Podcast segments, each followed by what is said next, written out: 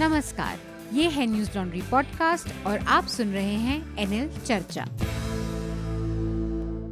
आपका खर्चा, आपकी चर्चा, हफ़्ता दर हफ़्ता।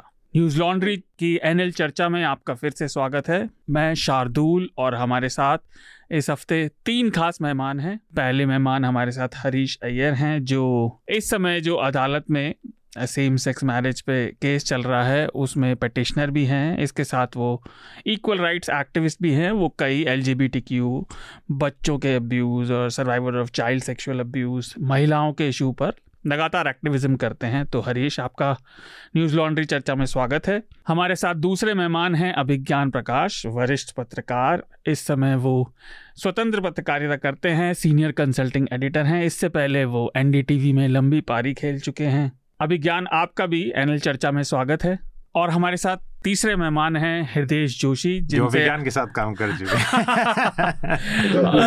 पर आज, आज आज इतना कहना पर्याप्त है। नहीं पर हमारे आप उन्हें हमारे श्रोता उन्हें लगातार चर्चा में सुनते रहते हैं तो हृदय आपका भी चर्चा में स्वागत है। बहुत शुक्रिया। इस हफ़्ते हम मुख्य बात जो उच्चतम न्यायालय में केस चल रहा है समलैंगिक विवाह के ऊपर, उस पर करेंगे, पर उससे पहले मैं हफ़्ते की सुर्खियाँ आपको बता देता हूँ। सबसे पहली सुर्खी जम्मू कश्मीर से है। कल रात यह खबर आई कि जम्मू कश्मीर के पुंछ में आतंकवादियों ने सेना के एक काफिले पर हमला कर दिया। इस हमले में राष्ट्रीय राइफल्स के पाँच जवान मारे गए और एक जवान घायल है, जिनका फ़िलहाल इलाज चल रहा है। अभी इस मामले में और जानकारी आना बाकी है, लेकिन इतनी जानकारी ज़रूर आई कि हमले में सेना के ट्रक में आग लग गई थी, जिसकी चपेट में जवान आ गए। दूसरी सुर्खी, जैसा मैंने बताया, आज हमारा चर्चा का विषय भी है। सुप्रीम कोर्ट में समलैंगिक जोड़ों को शादी करने की कानूनी इजाज़त के मामले पर सुनवाई इस समय चल रही है। याचिकाकर्ताओं और विरोध करने वालों की तरफ़ से दलीलें भी पेश हो रही हैं और कोर्ट ने इस मामले में कई महत्वपूर्ण टिप्पणियाँ की हैं। इसीलिए हमने ज़रूरी समझा, क्योंकि ये एक ऐसा विषय है जिसके बारे में जितनी बात हमारे समाज में हो, उतना अच्छा है, क्योंकि इसके बारे में अभी काफ़ी संकीर्णता और धारणाएँ बनी हुई हैं और खुलना लोगों के मन मस्तिष्क में, समाज में इस बारे में और खुलापन आना बाकी है। जैसे कि न्यायालय ने एक अपने कमेंट में कहा कि केंद्र सरकार के पास जो दावे वो कर रही है कि समलैंगिक विवाह केवल अर्बन एलीट शहरी अभिजात्य वर्ग की एक अवधारणा है, इसको लेकर कोई डेटा मौजूद नहीं है। और इस तरह की कई टिप्पणियाँ कोर्ट लगातार कर रहा है। हम अब रिकॉर्डिंग आज शुक्रवार को कर रहे हैं तो मेरे ख्याल से आज भी सुनवाई चल रही होगी। तीसरी सुर्खी फिर से केंद्रीय एजेंसी को लेकर है। सीबीआई ने गैर सरकारी संस्था ऑक्सफैम इंडिया और उसके अधिकारियों के खिलाफ एफआईआर दर्ज की है एफसीआरए के तहत। इस एफआईआर में आरोप लगाया गया कि फॉरेन कंट्रीब्यूशन रेगुलेशन एक्ट का संस्था ने उल्लंघन किया है। बुधवार को ऑक्सफैम के दिल्ली दफ्तर में छापेमारी हुई थी और खबरों के हिसाब से बताया गया कि एफआईआर दस दिन पहले गृह मंत्रालय के एक रिकमेंडेशन के बाद दर्ज हुई, जो गृह मंत्रालय ने दिया था सीबीआई को कि ऑक्सफैम इंडिया की जाँच होनी चाहिए। बुधवार को सुप्रीम कोर्ट ने दिल्ली विश्वविद्यालय के professor G N Sai Baba को माओइस्ट संगठनों से संबंध रखने के मामले में बरी करने का जो निर्णय अदालत ने दिया था हाई कोर्ट ने, उसे रद्द कर दिया। और हाई कोर्ट से इस मामले को दोबारा से ताज़ा रूप में देखने के लिए कहा है। साथ ही सुप्रीम कोर्ट ने यह भी कहा कि हाई कोर्ट इस मामले को चार महीने में निपटा दे।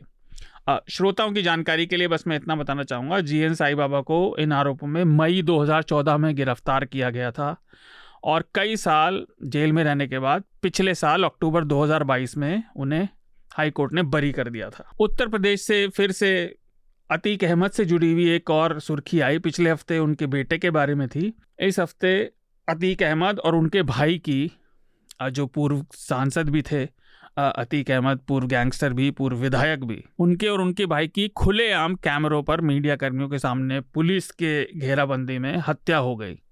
इस हत्या को अंजाम तीन, तेईस साल से कम के युवकों ने दिया और वो मीडिया कर्मियों के भेष में ही आए थे। यह सब पुलिस की सख्त घेराबंदी में हुआ, मैंने आपको बताया। तो उत्तर प्रदेश की कानून व्यवस्था पर तो सवाल उठ ही रहे हैं। लेकिन मानवाधिकार पैनल ने भी यूपी पुलिस से इस पर चार हफ़्ते में रिपोर्ट मांगी है। कोविड का प्रकोप भी फिर से फैलने लगा है। आ, देश में बीते दिन यानी गुरुवार को हम शुक्रवार की सुबह रिकॉर्डिंग कर रहे हैं कोविड नाइन्टीन के बारह नए मामले आए जो पिछले आठ महीने का सबसे ज़्यादा चौबीस घंटे का आंकड़ा है और चालीस लोगों ने कल कोविड से जान गंवाई।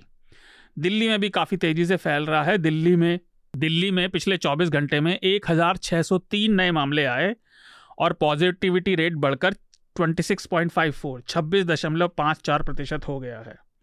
दिल्ली में अब अदालतों और कई सरकारी दफ्तरों ने मास्क पहनने की हिदायत दे दी है और लोगों से इकट्ठा होने को मना किया है। मंगलवार को सुप्रीम कोर्ट ने गुजरात सरकार द्वारा जो बिल्किस बानो के सामूहिक बलात्कार और उनके परिवार के चौदह लोगों की हत्या के मामले में ग्यारह अभियुक्तों को रिहा किया गया था पंद्रह अगस्त के दिन उस पर सवाल उठाया, कोर्ट का कहना था कि सरकार ने इस मामले पर ऐसा लगता है ठीक तरह से दिमाग नहीं लगाया और यह सवाल भी उठता है कि ये निर्णय किस आधार पर लिया गया। इसमें रोचक बात यह है कि गुजरात सरकार और केंद्र ने अदालत को फाइलें देने से मना कर दिया है फ़िलहाल और फिर अदालत ने उसके जवाब में कहा कि अगर उन्हें फाइलें नहीं दी जाएँगी तो वो निष्कर्षों पर उन्हें खुद ही पहुँचना पड़ेगा। अगली सुर्खी मुंबई से, रविवार को नवी मुंबई के खारगर में एक अवार्ड सेरेमनी का आयोजन हुआ था, जिसमें हीट स्ट्रोक से तेरह लोगों की मौत हो गई। ये सेरेमनी महाराष्ट्र भूषण अवार्ड के लिए थी और ये दोपहर में आयोजित हुई थी, जिसमें गृह मंत्री अमित शाह भी शामिल हुए थे। शिवसेना प्रमुख उद्धव ठाकरे ने आरोप लगाया कि इस कार्यक्रम की प्लानिंग ठीक से नहीं हुई थी, इसलिए ऐसा हुआ। अच्छा इंडियन एक्सप्रेस की रिपोर्ट ने कहा कि करीब 300 लोगों ने डिहाइड्रेशन और एग्जॉशन की शिकायत की थी। महाराष्ट्र के जो मुख्यमंत्री हैं, शिवसेना के ही हैं टेक्निकली एक नाथ शिंदे ने इस घटना को दुर्भाग्यपूर्ण बताया और मृतकों को, परिवार वालों को उनके पाँच पाँच लाख रुपए देने की घोषणा की आखिरी सुर्खी पूरे भारत से जुड़ी है। इस पर भी हम, हुआ तो टिप्पणी एक एक ज़रूर लेंगे अपने मेहमानों से। कल यूएन की एक रिपोर्ट आई कि आखिरकार भारत चीन से किसी चीज़ में आगे निकल गया। भारत ने चीन को जनसंख्या में अब पीछे छोड़ दिया है। अब भारत दुनिया का सबसे ज़्यादा जनसंख्या वाला देश बन गया है जिसकी आबादी फ़िलहाल एक सौ बयालीस दशमलव आठ छः एक सौ बयालीस एक लगभग एक सौ तिरालीस करोड़ हो गई है। हमें एग्जैक्ट इसलिए नहीं पता क्योंकि भारत में सेंसस काफ़ी समय से हुआ नहीं है। Right right. एक बात मैं भी जोड़ना चाहता हूँ और ये कहना चाहता हूँ कि आपने जिस तरह से कहा और लोग कई बार लोग फिर भी फितरतन हल्के में लेते हैं हीट स्ट्रोक जो है वो क्लाइमेट चेंज का सबसे कॉन्सिपिक्यूस जो प्रभाव हाँ. है सबसे स्पष्ट प्रभाव है और उसके लिए गाइडलाइंस हैं तो अगर किसी नेता ने कहा है कि उसकी ठीक से तैयारी नहीं की गई तो नेता की वजह से नहीं लेकिन ये हम्म। ये एक मॉडल ऑपरेंडी होना चाहिए कि आप जब हीट वेव चल रही हो और हीट वेव की स्पष्ट डेफिनेशन है हम्म। आप वो कोई ग्रे एरिया नहीं है उसके पैरामीटर्स हैं कि किसे हीट वेव कहते हैं किसे नहीं आईएमडी के तो उस हिसाब से तैयारी होनी चाहिए। लेकिन मैं एक हेडलाइन आखिरी जोड़ता हूँ उसके बाद हम अपने गेस्ट से बात करेंगे। ये कि हिमालय की जो अन्नपूर्णा चोटी है नेपाल में हम्म। वहाँ से उतरते समय एक पर्वतारोही दल के अनुराग मल्लू जो चौंतीस साल के पर्वतारोही हैं वो एक क्रेविस में एक दर्रे से में हम्म। दरार में फंस गए थे। तो उनको जीवित निकाल लिया गया है। उनकी हालत बहुत ख़राब है। लेकिन ये एक बहुत इसे उपलब्धि कहा जाएगा। एक रेस्क्यू ऑपरेशन जो काफ़ी मुश्किलों से भरा हुआ था। इससे पहले बलजीत कौर जो सत्ताईस साल की थी उन्हें पहले निकाला गया था। तो ये, ये एक तो इम्पोर्टेंट है हिमालय के क्रेविस से निकालना तो अपने आप में एक अचीवमेंट है तो चलिए हम चर्चा को आगे बढ़ाते हैं। आम, पहला विषय हम जो मैंने बताया जो उच्चतम न्यायालय में समलैंगिक विवाह को लेकर मामला चल रहा है उसी पर बात करेंगे। तो हरीश आ, मैं सबसे पहले आप ही से पूछना चाहूँगा। देखिए 2018 में धारा 377 को रीड डाउन कर दिया था अदालत ने, धारा तीन सौ सत्तर, जो किसी भी प्रकार के समलैंगिक संबंध को एक अपराध मानती थी, उसको ख़त्म कर दिया। और ये जो मामला चल रहा है, ये उसी की परिणति है कि जब आपको एक, दो दो पुरुषों को या दो महिलाओं को या दो एक ही लिंग के लोगों को साथ में संबंध रखने का हक है तो फिर उसे कानूनी मान्यता क्यों नहीं मिलती? क्योंकि वही एक तरह से हमारे यहाँ सामाजिक मान्यता भी है। लेकिन मैं आपसे ये जानना चाह रहा था कि मेरा क्वेश्चन जो है वो दो पार्ट का है। पहला तो ये कि बजाय मेरे कहने के या मेरे उसको भूमिका को बांधने के, आप हमारे श्रोताओं को बताएँ कि ये अधिकार ज़रूरी क्यों है? और दूसरा ये कि 377 के रीड डाउन होने के बाद भी, क्योंकि आप इस इशू से रोज़ जूझते हैं, उसको रोज़ देखते भी हैं, क्या समाज में इसके प्रति जागरूकता भी बढ़ी है? तो ये दोनों बातें अगर आप हमारे श्रोताओं को बता सकें। हरीश? पहली चीज़ तो मैं आपसे ये कहना चाहता हूँ कि समलैंगिक समलैंगिक विवाह के बारे में नहीं है कि मैरिज इक्वालिटी के बारे में है। जी। तो कोई भी दो लोग जो एडल्ट हो और वो एक दूसरे के साथ शादी विवाह के बंधन में बनना चाहते हो जी। तो उनको स्पेशल मैरिजेस एक्ट के तहत उनको हिंदू ये बेसिकली हमारा जब आ, कानून में जब ये चर्चा हो रही थी आ, तो उन्होंने कहा कि कोई भी दो लोग स्पेशल मैरिजेस एक्ट के तहत हम ये नहीं कह रहे हैं कि पर्सनल लॉस के बारे में बात नहीं कर रहे हैं। हम्म। हम Hindu marriage act Muslim marriage act Parsi marriage act इसके बारे में बात नहीं कर रहे हम बात कर रहे हैं स्पेशल मैरिजेस एक्ट के बारे में।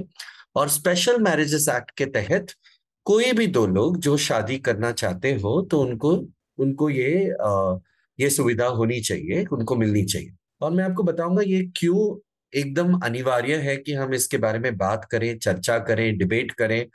और ये सिर्फ़ हम आपके हैं कौन यू नो हम आपके हैं कौन जैसे शादी करने के लिए हम नहीं कर रहे हैं। लोगों को ये लगता है कि अभी भी शादियाँ हो रही हैं मैंने हाल ही में अगर हम पहले साल की बात कर लें तो मैंने तीन एल शादियाँ मैंने अटेंड की हैं खुद। जी। तो उसमें कोई रोक टोक नहीं है। आप जो करना है आप कर सकते हो एक फ़ंक्शन कर सकते हो उसको शादी बुला सकते हो।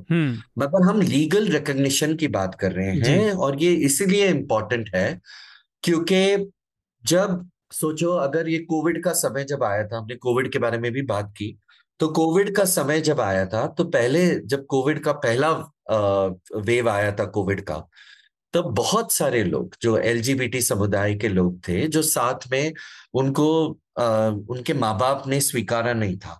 तो वो बड़े देशों, बड़े शहरों में आए थे, बंबई में आए थे, दिल्ली में आए थे, और वो अपने पार्टनर के साथ, अपने लवर के साथ साथ में रहते थे। और सडनली कोविड आ गया, उनकी नौकरियाँ चली गई तो उनको वर्क फ्रॉम होम हो गया तो उनको जाना पड़ा वापस अपने घर पे। और ऐसे बहुत सारे लोग थे जो एक दूसरे के साथ जुदा हो गए इसकी वजह से। और ऐसे भी केसेस थे जिनके माँ बाप ने स्वीकारा नहीं था उनको। और ऐसे बहुत सारे केसेस थे जहाँ पे एक पार्टनर को you know life saving support में थे हम्म। और दूसरे पार्टनर को इतनी भी इजाज़त नहीं थी ये कहने की कि उनको लाइफ सपोर्ट से निकाल दो इनको खुशी खुशी मरने दो मेडिकल लीगल राइट्स नहीं सिर्फ़ जीने के बारे में बात नहीं कर रहे हैं हम इवन मरने के बारे में बात कर रहे हैं यहाँ पे और वो वो हक सिर्फ़ एक लाइफ पार्टनर को होता है हम्म। जिसको कानूनी तौर पर लाइफ पार्टनर का दर्जा दिया जाता है which is only through marriage at the mom तो इसलिए ये इंपॉर्टेंट है ये है। फिर बाद में और भी बहुत सारे हक हैं जो आ, हमें हम जिससे हमें वंचित रखा गया है। जैसे कि हम बात करें इनहेरिट इनहेरिटेंस की अगर हम बात करें एडॉप्शन की अगर हम बात करें होम लोन लेने की अगर हम बात करें और और भी बहुत सारे सुविधाएँ इंश्योरेंस हो होम लोन हो बैंक अकाउंट हम खोल सकते हैं। आ, मगर बहुत सारी चीज़ें जो हैं उसके बारे में अकाउंट खोल सकते हैं बट उसके बारे में अवेयरनेस है क्या हर किसी के पास? तो तो हम सिर्फ़ हम आपके हैं कौन जैसे शादी करने के लिए नहीं कर रहे हैं ये। हम ये बस हमें मज़ा आ गया इसलिए हम शादी नहीं कर रहे हैं। वो तो हम अभी भी कर सकते हैं अभी भी साथ में रह सकते हैं मगर हम अगर हम किसी आपदा में पड़ गए तो हम दोनों को दोनों पार्टनर्स को कोई हक नहीं होगा एक दूसरे को दू, दूसरे के संपत्ति पर या उनके जान पर। कोई हक नहीं होगा किसी का। जी आप ये कह रहे हैं कि ये केवल एक शादी या उसके जैसी शादी दिखती है लोगों को उसकी बात नहीं है ये जीवन के अधिकारों की बात भी है। और बहुत बहुत सारे अधिकार केवल आपके जीवन साथी को ही देता है कानून और उससे अभी सभी समलैंगिक जोड़े वंचित हैं स्पेशल मैरिज एक्ट के ये बात और बताइए कि जो मैंने पूछा था एक बड़ा सवाल इस इस केस से जुड़ा नहीं लेकिन वैसे इन रिश्तों से जुड़ा कि 2018 के बाद उसको डिक्रिमिनलाइज तो कर दिया गया। पर क्या आपने लोगों के एटीट्यूड में लोगों के बर्ताव में बदलाव देखा है? बहुत बदलाव देखा है। बहुत बार ये होता है कि पहल हम हम हमेशा इस चर्चा में लग जाते हैं कि पहल किसको करनी है? जी। सरकार को करनी है या कानून को करनी है समाज को करना? किसको किसको पहल करना है? वेयर विल इट स्टार्ट मगर हमने ये देखा है जब हमने हमने थ्री सेवन सेवन के मामले में सरकार सरकार सरकार से हमने कोशिश की। शशि तरूर ने तीन बार दो बार बिल्स लॉन्च करने की कोशिश की। शशि तरूर अगर आप अगर आप वॉल्यूम को म्यूट ना करें और लाउड वॉल्यूम में अगर आप सुने तो आपको पता चलेगा शशि तरूर को भी लोग गे बुला रहे थे। उसको भी उनको भी लोग चिढ़ा रहे थे। ओके okay, जैसे कि मैं मैं जानवरों की रक्षा करता हूँ तो मैं क्या जानवर बन गया? है ना? तो बहुत बार तो तो उन, उनका भी तिरस्कार किया गया जब वो इस बारे में चर्चा चर्चा तक नहीं हुई उस बारे में, जब वो बिल ये कर रहे थे। और इसलिए बिकॉज़ बिकॉज़ हमारी पार्लियामेंट जो है वो असफल रही, इसलिए हमें कानून का, कानून के पास जाना पड़ा। और फिर हमारे पास, अगर हम 2009 2001 से चालू था हमारा थ्री सेवन सेवन को लेके हमारा जो पूरा स्ट्रगल था वहाँ से चालू हुआ uh, 2009 में हमें दिल्ली हाई कोर्ट ने वर्डिक्ट पॉजिटिव वर्डिक्ट दिया था और हम्म। उन्होंने कॉन्स्टिट्यूशन को कोट किया था तो सारे देश पर लागू हुआ वो फिर 2013 को हमसे वो हमसे वो कानून हमसे वो हक छीना गया और फिर वापस 2018 में फाइव मेंबर कॉन्स्टिट्यूशनल बेंच ने बिकॉज़ ऑफ़ कॉन्स्टिट्यूशन की बात आई वहाँ पे कॉन्स्टिट्यूशन बेंच ने हमें वापस वो हक दिया। तो हमने ये स्ट्रगल सब देखा है और हमने देखा है कि आ, हमारे जो लॉ मेकर्स हैं उन्होंने उन्होंने कोई चर्चा ही नहीं की है इस बारे में। और इसीलिए हमें कानून के पास जाना पड़ा और ये बोलना पड़ा कि हम एग्जिस्ट करते हैं हमारे हक भी इम्पोर्टेंट है और और ये कोई और शादी जो है ये हेट्रोसेक्सुअल प्रिविलेज नहीं होना चाहिए ये हर किसी को मिलना चाहिए। हर किसी को इसका हक होना चाहिए मानव अधिकार है कि हर किसी को मिलना चाहिए। और और ये मैरिज इक्वालिटी की बात है ये सिर्फ़ समलैंगिक विवाह की बात नहीं है। अगर दो किन्नर हैं वो शादी कर सकते हैं आदमी और किन्नर का शादी कर सकते हैं एक औरत और किन्नर शादी कर सकते हैं। कोई भी दो लोग अगर वो एडल्ट हैं अगर वो ये सोच रखते हैं और प्यार करने प्यार कर पाते हैं जो सेक्शन थ्री सेवन सेवन उनको हक देता है उनको उनको क्रिमिनल नहीं मानता है। और ये नेचुरल अननेचुरल की डिबेट हम पार कर चुके हैं वहाँ पे। वहाँ पे Indian psychiatric association American psychiatric association world health organisation सब लोगों ने ये कहा है कि ये वेरिएशन है ये एबरेशन नहीं है। जी। ये वेरिएशन है नेचर का। तो जैसे कुछ लोग लेफ़्ट हैंडेड होते हैं उसी तरीके से कुछ लोग जो हैं वो एलजीबीटी समुदाय के होते हैं कुछ लोग हेट्रोसेक्सुअल समुदाय के होते हैं। इसमें एक बात आपसे पूछना चाहता था आ, मैं कि जो हमें जानकारी है क्या वो दुरुस्त है कि अभी देश में शायद तीन दुनिया में शायद तीन दर्जन देश हैं थर्टी फोर कंट्रीज़ लगभग हैं जहाँ पर same marriage same sex marriage जो है वो legal equality marriage equality sorry वो वो वो जो है जायज़ है उसको मान्यता मिली हुई है लीगल राइट्स मिले हुए हैं।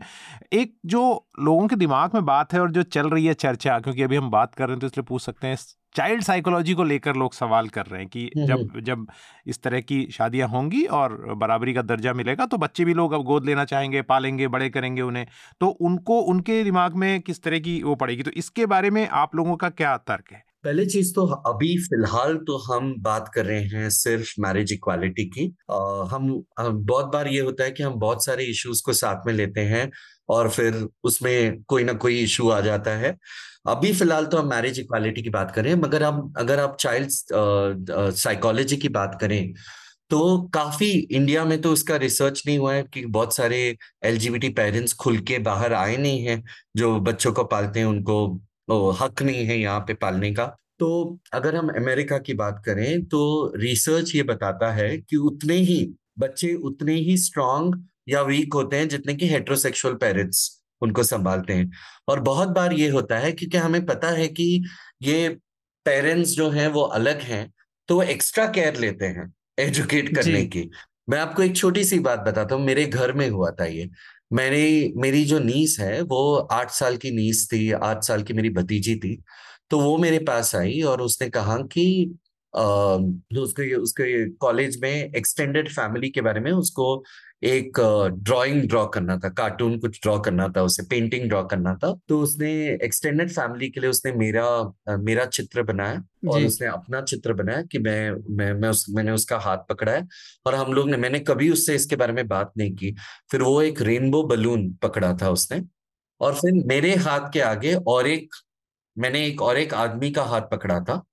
और उसने कहा उसने मेरे ऊपर लिखा उसने उसका नाम लिखा उसके फ़ोटो के ऊपर उसके पेंटिंग के ऊपर। मेरे पेंटिंग के ऊपर उसने मेरा नाम लिखा हरीश मामा। और फिर मैंने जिसका हाथ पकड़ा था उसके इधर लिखा बॉय मामी तो उसके लिए इतना आसान था। ये हम एडल्ट जो होते हैं हम कॉम्प्लिकेट करते हैं इश्यूज़ को। जी। उसके लिए बड़ा आसान था ये जानना कि कोई भी दो लोग प्यार कर सकते हैं और फ़र्क नहीं पड़ता है उनको। और ब, बच्चों की मानसिकता की अगर बात करें आप अगर, अगर आप सच्ची में देखा जाए तो कितने बच्चे जेंडर डिस्फोरिया जो होता है जो खुद के खुद के जेंडर से ताल्लुकात नहीं रखते हैं जो जिस सेक्स से पैदा हुए उसके ताल्लुकात नहीं रखते हैं कितने बच्चे सुसाइड करते हैं?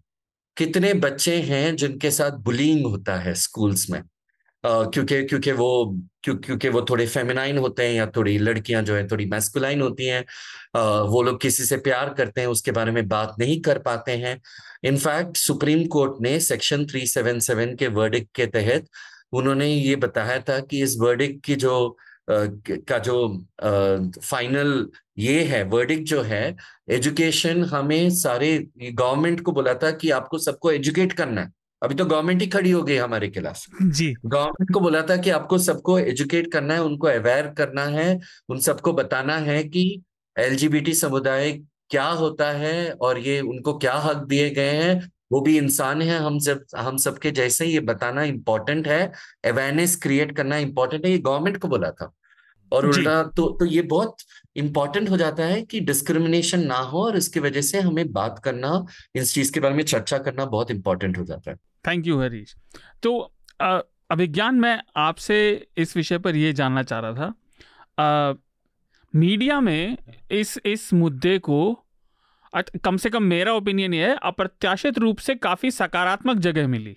क्योंकि आपका मीडिया में इतना लंबा अनुभव है पर दर्शक के नाते मैं कह सकता हूँ मुझे अंदाज़ा नहीं था कि पाँच सात साल पहले इतना सकारात्मक और इतना व्यापक कवरेज मिलता इस इस केस के मुद्दे को इस मुद्दे को अपने आप में। तो एक तो उसकी वजह क्या है? और दूसरा ये कि राजनीति का थोड़ा सा मतलब राजनीतिक सर्कल्स और मीडिया सर्कल्स अधिकतर एक तरह से कल्चर साथ चलते हैं। लेकिन इस मामले में मीडिया वाले काफ़ी प्रोग्रेसिव दिखाई दे रहे हैं। तो आपका क्या मत है कि इसका इसके पीछे क्या कारण है? नहीं पहली बात कोई तो विषय पे मीडिया वाले प्रोग्रेसिव दिखाई दे रहे हैं वरना रेगुलेशन उनका ट्रेडमार्क है। और आ, मुझे तो कहने में कोई हिचकिचाहट ही नहीं होती तो इसलिए ना मैं कोई टेलीविज़न चैनल देखता हूँ खास तौर पे। तो मीडिया तो आदमी जितना उससे ताल्लुक कम रखे उतना ही बेहतर है उसके मानसिक सेहत के लिए। लेकिन अगर इस विषय पर मीडिया ने कुछ कहा है तो अच्छा है इसलिए क्योंकि एक रियलिटी मैं इस विषय का विशेषज्ञ नहीं हूँ बहुत गौर से उनको सुन रहा था इसलिए ज़्यादा इस पर टिप्पणी नहीं करूँगा। लेकिन ये तो सच है ये सामाजिक सच है और इसी वजह से मीडिया ने इसको ज़्यादा जगह दी होगी कि बरसों से छुप कर ये समस्या चलती चली आ रही है। अंततः एक ऐसा समय आया कि जब लोगों ने और मैं उन लोगों की बहुत इज़्ज़त करता हूँ जिन्होंने इसको मुद्दा बनाया और अदालत तक लेकर गए और अंत में अदालती लड़ाई लड़कर जो है उस पर देश की सर्वोच्च अदालत का फैसला आया। तो हाल में एक कार्यक्रम में मैं और मनोज थे मेरे दोस्त वाजपेयी एक्टर। और उन्होंने एक फ़िल्म में काम किया अलीगढ़ करके और उसका भी ज़िक्र है जब हम्म, जी। एक बूढ़े व्यक्ति की समस्या को लेकर इसी बात को। तो मीडिया से लेकर सिनेमा तक ये मेरे हिसाब से इसलिए उजागर हुआ क्योंकि असलियत में तो ये बहुत बड़ी समस्या है समाज की। लेकिन जिस तरह का समाज हम हैं तो हमको इसका मज़ाक बनाना इसको ढक के रखना इसको बड़े नेगेटिव नज़रिए से देखना ये हमें पसंद है। लेकिन ये बदलता कब है? मैं नाम नहीं लूँगा लेकिन एक छोटा सा उदाहरण दूँगा खाली। मैंने कहा मैं विशेषज्ञ नहीं उस विषय का। जब मज़ाक बनाने वाले माता पिता उसी समाज का हिस्सा है ना वो जब मज़ाक बनाने वा, वाले माता पिता एक दिन इस सच्चाई से गुजरते हैं कि उनका ही बच्चा ऐसा है। ठीक है, और तब तो आप जानते हैं हिंदुस्तान में क्या होता है। जैसे आपने कहा पढ़ा लिखा वर्ग अलग है और गैर पढ़ा लिखा वर्ग अलग है, लेकिन जब उनको यही, ये मसले से डील करना होता है ना, तब एकदम से उनको ये हिट करता है कि कल तक तो उसका मज़ाक बना रहे थे। आज इसकी सच्चाई ये है कि उनको खुद अपने घर में इस मसले से डील करना और उस संवेदनशीलता से डील करना है कि उनके बेटे या बेटी को तकलीफ़ नहीं आए। I think that could have been one of the key reasons he had got the right positioning in the media because the problem is very common. There is no doubt about that. हम लोग उसको ढक के रखे हुए हैं और जितना उसका ढकाव हटेगा जितनी बहस होगी उतना बेहतर होगा इसकी हाँ वो ढकाव एक जोरदार बात मैं यहाँ पर कहना चाहता हूँ क्योंकि बात मीडिया की अभिज्ञानों मैंने साथ में काम किया है तो मीडिया पे हम अक्सर बात करते थे तो मीडिया का हाल ये हुआ है द, द, मीन ये इशू मीडिया पे डिस्कशन का नहीं है पर इसी बहाने हमें कह देना चाहिए क्योंकि इसमें कॉन्टेक्ट बहुत सेट जी, है जी. जिस तरह से इसलिए एक सिल्वर लाइनिंग है कि कम से कम devil can also play some time good role तो मैं ये कहना चाहता हूँ कि एक बार सूफी म्यूज़िक पर मुझे एनडीटीवी पे आधे घंटे का एक स्पेशल शो करने के लिए सलीम किदवई साहब जो हैं। उनको मनाने में दो महीने लग गए बात करने के लिए नॉट ऑन कैमरा ईमेल पर क्योंकि उन्हें ऐसा लगता था कि टेलीविज़न वाला अगर या पत्रकार किसी चीज़ को टच करेगा तो नुकसान ही करेगा। अच्छा नहीं तो तो इसलिए हम लोग साथ में कार्यक्रम करते थे स्पेशल प्रोग्राम भी करते थे अभिज्ञान तो हम जी। में भी अपनी और स्टोरी चलती थी। तो हम इस चीज़ को हम महसूस करते हैं।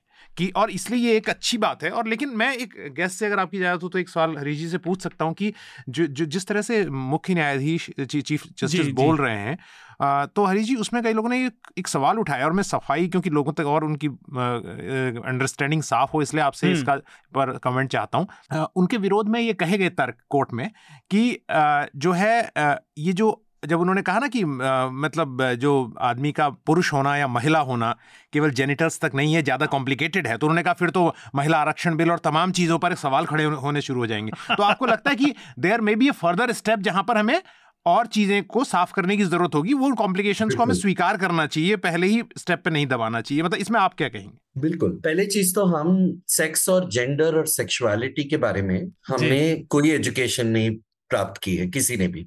जो उन्होंने कहा जो चीफ जस्टिस ऑफ़ इंडिया ने कहा है उन्होंने सेक्स और जेंडर का जो ये है डिफरेंस है उसके बारे में कहा। सेक्स वो होता है जिसके साथ आप पैदा होते हो। आप लिंग के साथ पैदा हुए तो sex assigned at birth is male आप योनि के साथ पैदा हुए तो आप sex assigned at birth is female तो वो होता है जो लिंग के साथ पैदा हो और तीसरा भी होता है जिसको हम इंटरसेक्स कहते हैं। जी।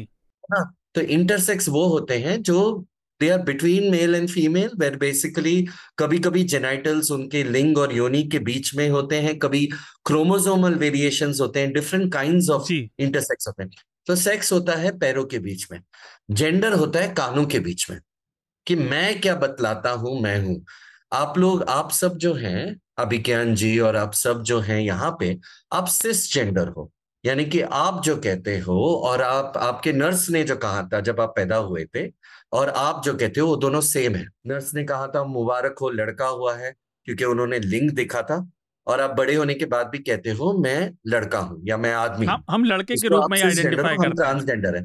तो इसी चीज़ के बारे में उन्होंने बोला था कि ये सिर्फ़ और हाँ ये सेम सेक्स हम लोग जब मैरिज इक्वालिटी की बात करते हैं तो ये इसका प्रभाव बहुत सारे अदर लॉस में भी होगा। जी। जहाँ पे हमें और भी अदर लॉज और इसकी अंडरस्टैंडिंग को और सक्षम हम बना सकते हैं। मगर शुरुआत पहल तो हमें कहीं से करनी है और ये मैरिज इक्वालिटी से पहल करेंगे उसकी। जी हृदय मैं आपसे भी ये जानना चाह रहा था, जो मैंने अभिज्ञान से पूछा ना, उससे थोड़ा सा वेरिएशन कि मीडिया में तो चलिए हुआ, मैं ये जानता हूँ व्यक्तिगत तौर पे कि नेताओं को इस सच्चाई का पता बहुत अच्छे से है कि हमारे समाज में सभी तरह के गे कपल, चाहे वो मतलब लेस्बियंस हों या गेज हों, पुरुष या महिला, समलैंगिक कपल, हमेशा से रहे हैं, है ना और वैज्ञानिक तौर पर तो आप और हम जानते ही हैं कि वो और स्पीशीज में भी पाए जाते हैं हम्म। तब भी इसको एक्सेप्ट करने में नेता सबसे पीछे क्यों है? इसका कारण सिर्फ़ चुनावी तो नहीं हो सकता आपको क्या लगता मैं, है? मैं बहुत स्पष्ट तौर से बोलता हूँ और बाद में आप बीप कर दीजिएगा अगर आपको लगता है वो भाषा नहीं जा सकती। मुझे लगता नहीं उसे नहीं जाने का कोई वजह नहीं है। एक सोशलिस्ट लीडर हैं। सोशलिस्ट और कम्युनिस्ट जो है वो सबसे ज़्यादा प्रोग्रेसिव माने जाते हैं। मैंने पार्लियामेंट में उनसे इस कार्यक्रम के दौरान एनडीटीवी में ही था तभी में कुछ बाइट्स इकट्ठे करने के लिए कहा गया। तो ये सवाल पूछा। तो अच्छा। और वो कार में बैठे हुए थे अपनी कोहनी बाहर निकाल के तो मैंने उनसे कहा कि सर इस पर आपका क्या कहना है? और ये सवाल एक बहुत ही प्रोग्रेसिव सवाल के बाद आया जिसमें उसने खोल के बोला था दूसरा विषय था। तो उन्होंने मेरे से कहा एक मिनट माइक नीचे करेंगे ऑफ़ करना कैमरा। उसका हाँ। बोला यार ये लौंडेबाजी पे हमसे क्यों बात करवा रहे हो? अच्छा। राइट। तो दिस वाज हिज ही उन्होंने अपने आप को सेटिसाइड किया दूर किया और ये पूछा। और फिर कुछ लोगों ने बोला दाएँ बाएँ करके लेकिन आपकी बात ठीक है कि नेता भी जो हैं सच्चाई को हीनता की नज़र नहीं से सच्चाई नहीं वो इस बात उस वो इस सच्चाई को मानते हैं कि ये गलत चीज़ है। उसे हीनता की हाँ, नज़र से सच्चाई को हीनता की नज़र से देखना। और एक बात अगर मैं कहूँ तो बहुत सारे नेता जो है और बहुत सारे मीडिया पर्सन जो है वो खुद एलजीबीटी समुदाय के हैं। जी। और ये बताना कि मैं इस समुदाय से नहीं हूँ तो अगर वो विरोध करेंगे तो ऑटोमेटिकली हम सबको लगेगा वो इस समुदाय से नहीं है। हम्म। तो होमोफोबिया जो होता है जो होमोफोब्स होते हैं वो बहुत सारे होमोसेक्सुअल्स ही होते हैं। जी। तो और ये साइंटिफिकली प्रूवन फैक्ट है हाँ, कि ऐसा नहीं है कि वो लोग में से कोई एलजीबीटी से नहीं होगा। हम्म। बिल्कुल ठीक बात। तो देखिए हमने जी कुछ कहना चाहते हैं। जी जी जी। जी दस बीस सेकंड का पॉइंट रखना चाहता हूँ। जी जी बिल्कुल। असली जो तब्दीली मैं उत्तर प्रदेश का रहने वाला हूँ अभी जो बात जो शब्द हृदय ने इस्तेमाल किया और बहुत कॉमन है कुछ गलत जी जी हाँ। से देश ने कहा। दिक्कत जानते कहाँ पर आई? और ये बड़ी पुरानी बातें हैं मतलब सब हम गाँव कस्बों से वाकिफ है कोई हम शहरी टाइप के लोग नहीं कम से कम मैं तो नहीं हूँ पूरी तरह से। तो लड़के लड़के वाला कॉन्सेप्ट था। आप समझ रहे हैं समाज में? जी, जी, और उसका मज़ाक बनाना। जी। जब ये निकल कर बाहर आने लगा और और स्पष्टता आने लगा सबूतन आने लगा सबूतों के साथ कि लड़की लड़की भी है। जी। हम्म। तो ज़्यादा ये परेशान। पहले तो चाहे आपने मज़ाक बना दिया अरे फला फल फला लड़के के साथ है या यू नो मतलब जी जी जैसे डेरिवेट अपने सोसाइटी को बनाया है towards the way you look at it लेकिन जब ये और स्पष्ट हुआ कि ये लड़कियों की भी उतनी ही समस्या है तब मेरे हिसाब से रिएक्शन ज़्यादा बढ़ा। ये मेरा अपना मानना है। I could be totally wrong जैसे मैंने कहा वैसे का विशेषज्ञ नहीं हूँ। लेकिन ये सच बात है कि गाँव देहात में आप जाइए तो लड़के को आप डिस्मिस कर दे रहे थे। एकदम से लड़की ने जब जाके माँ को बताया कि भाई मैं ऐसा महसूस करती हूँ तो सोचिए घरों में जरा इमेजिन करके देखिए कि मतलब कोहराम मच गया होगा ना। नहीं तो और, और, एक, एक, और हम ऐसे देश की बात कर रहे हैं जहाँ पे बहुत बार खुद के कौम से शादी करने की अनुमति नहीं होती। हाँ, ठीक बात है। जी। खुद के अपने समुदाय के बाहर शादी करने की अनुमति नहीं होती और यहाँ हम बात करें और औरतों को तो बिल्कुल नहीं होती आप बिल्कुल सही कह रहे हैं। तो अब... औरतों को तो और भी मुश्किल होता है उससे तो पूछा भी नहीं जाता कि आप शादी कैसे करें और यहाँ पे औरत बोल रही है नहीं मुझे तो सोचो मैं हिंदू हूँ मुस्लिम से नहीं या मैं मैं गैर जात से नहीं मैं तो अपने ही जेंडर से शादी करना चाहती हूँ। तो दिक्कतें तो ऑब्वियसली इसके रिएक्शंस तो होते हैं। नहीं आप right. आप लोगों की बात ठीक है। असल में क्या है वो संकीर्णता पे संकीर्णता चढ़ जाती है वो मल्टीफोल्ड हो जाती है। मैं व्यक्तिगत तौर पे मैं मैं कहना नहीं चाह रहा मैं व्यक्तिगत तौर पे इस इशू से और इस तरह के एक्टिविस्ट से एक दशक से ऊपर से जुड़ा हुआ हूँ मैं। लगातार उनके साथ जुड़ा रहता हूँ। तो ये इशू बहुत ज़्यादा आप देखेंगे प्रोग्रेसिव और पढ़े लिखे लोगों में भी होता है। कि मैं आपको एक एग्ज़ाम्पल देता हूँ वो भी मैं नाम नहीं बताऊँगा। बहुत मतलब हमारे समाज में नहीं है, अंतर्राष्ट्रीय रूप से जिसे आप बहुत ज़्यादा, बहुत ओवर क्वालिफाइड और बहुत अच्छे से मॉडर्न पुरुष और महिला, वो कपल थे और हम लोग साथ बैठे थे, मित्रवत ही हैं वो मेरे और वो हर चीज़ में प्रोग्रेसिव है। इनफैक्ट वो मुझसे कई ज़्यादा प्रोग्रेसिव थे कुछ चीज़ों में, क्योंकि देखिए, जैसे अभी, अभिज्ञान ने हम तो छोटे शहरों, गाँव देहात से आते हैं, लेकिन मज़ाक मज़ाक में हम एक मूवी देख रहे थे ब्रोक बैक माउंटेन काफ़ी साल पुरानी बात हो गई और केवल हमने बात बात में रख दिया कि कल को तुम्हारी संतान होगी। What if your child is gay आप विश्वास नहीं करेंगे, उनका रिएक्शन अप्रत्याशित था। तो जो वो होमोफोबिया है ना, वो पढ़ाई नहीं देखता, वो आपका पैसा नहीं देखता, वो आपकी समाज में स्थिति नहीं देखता। ये बहुत अंदर भरी हुई लोगों के अंदर धारणाएँ हैं जो बसी हुई हैं। पर चलिए, इस विषय पर जब ये केस खत्म होगा, निर्णय आएगा तो हम इस पर और बात करेंगे। हरीश आ, मुझे बताया गया था आप केवल इसी विषय के लिए हमारे साथ जुड़ेंगे। तो हमारे साथ जुड़ने के लिए शुक्रिया। लेकिन जाने से पहले आ, कोई भी रिकमेंडेशन किसी भी तरह की किताब मूवी कोई आर्टिकल कोई लेख कुछ म्यूज़िक आप हमारे श्रोताओं के लिए रिकमेंड करना चाहें तो प्लीज़ ज़रूर करें। एक किताब है जो पेरेंट्स के लिए जो पेरेंट्स जो जूझते हैं जी। उसके लिए पेरेंट्स के लिए है। एक फ़िल्म है इवनिंग शेडोज जो एक माँ की दुविधा जब माँ को पता चलता है कि बच्चा जो है वो समलैंगिक है और वो शादी करना चाहता है तो उसके बारे में है श्रीधर रंगायन का फ़िल्म है ये उसका नाम है इवनिंग शेडोज और एक इंग्लिश बुक है उसको कहते हैं नाउ दैट यू नो उसके ऑथर का नाम मुझे नहीं पता now that you know again this is a book for parents और कोई भी और मैं हर किसी से ये अनुरोध करना चाहता हूँ कि एक तो मैरिज इक्वालिटी बोले सेम सेक्स मैरिज ना बोले। जी जी जी। दूसरी बात ये कि सेक्स जेंडर और सेक्सुअलिटी इसके बारे में अपने बच्चों को समझाएँ बिकॉज़ ये सिर्फ़ आ, शादी के बारे में नहीं है ये बहुत सारी चीज़ों के बारे में क्योंकि हमें समाज को भी इतना स्ट्रांग बनाना है कि वो लोग लोगों को एक्सेप्ट कर पाए। तो ये इम्पोर्टेंट है ये दो ये दो ये फ़िल्म है ये बुक है और ये पर्सनल एजुकेशन हम सबको करना है सेक्स सेक्सुअलिटी और जेंडर के बारे में। जी जी। अब अब अब हम समलैंगिक विवाह नहीं विवाह का समान अधिकार ही बोलेंगे। आप हाँ, चिंता मत करिए। Thank you Harish thank you so much thank you अभी हाँ। चलिए हाँ, अगले विषय की तरफ़ बढ़ते हैं। उससे पहले अब हृदय जी के मुँह पे मुस्कुराहट आ गई है कि अब चलो हम नेताओं पे बात करेंगे। ये आसान काम है। पर उससे पहले आ, मैं एक दो सूचनाएँ दे दूँ आवश्यक। पहला तो ये कि देखिए, कर्नाटका के चुनाव आ रहे हैं। चुनाव एक ऐसा मौसम है जो हर साल आता है हमारे देश में।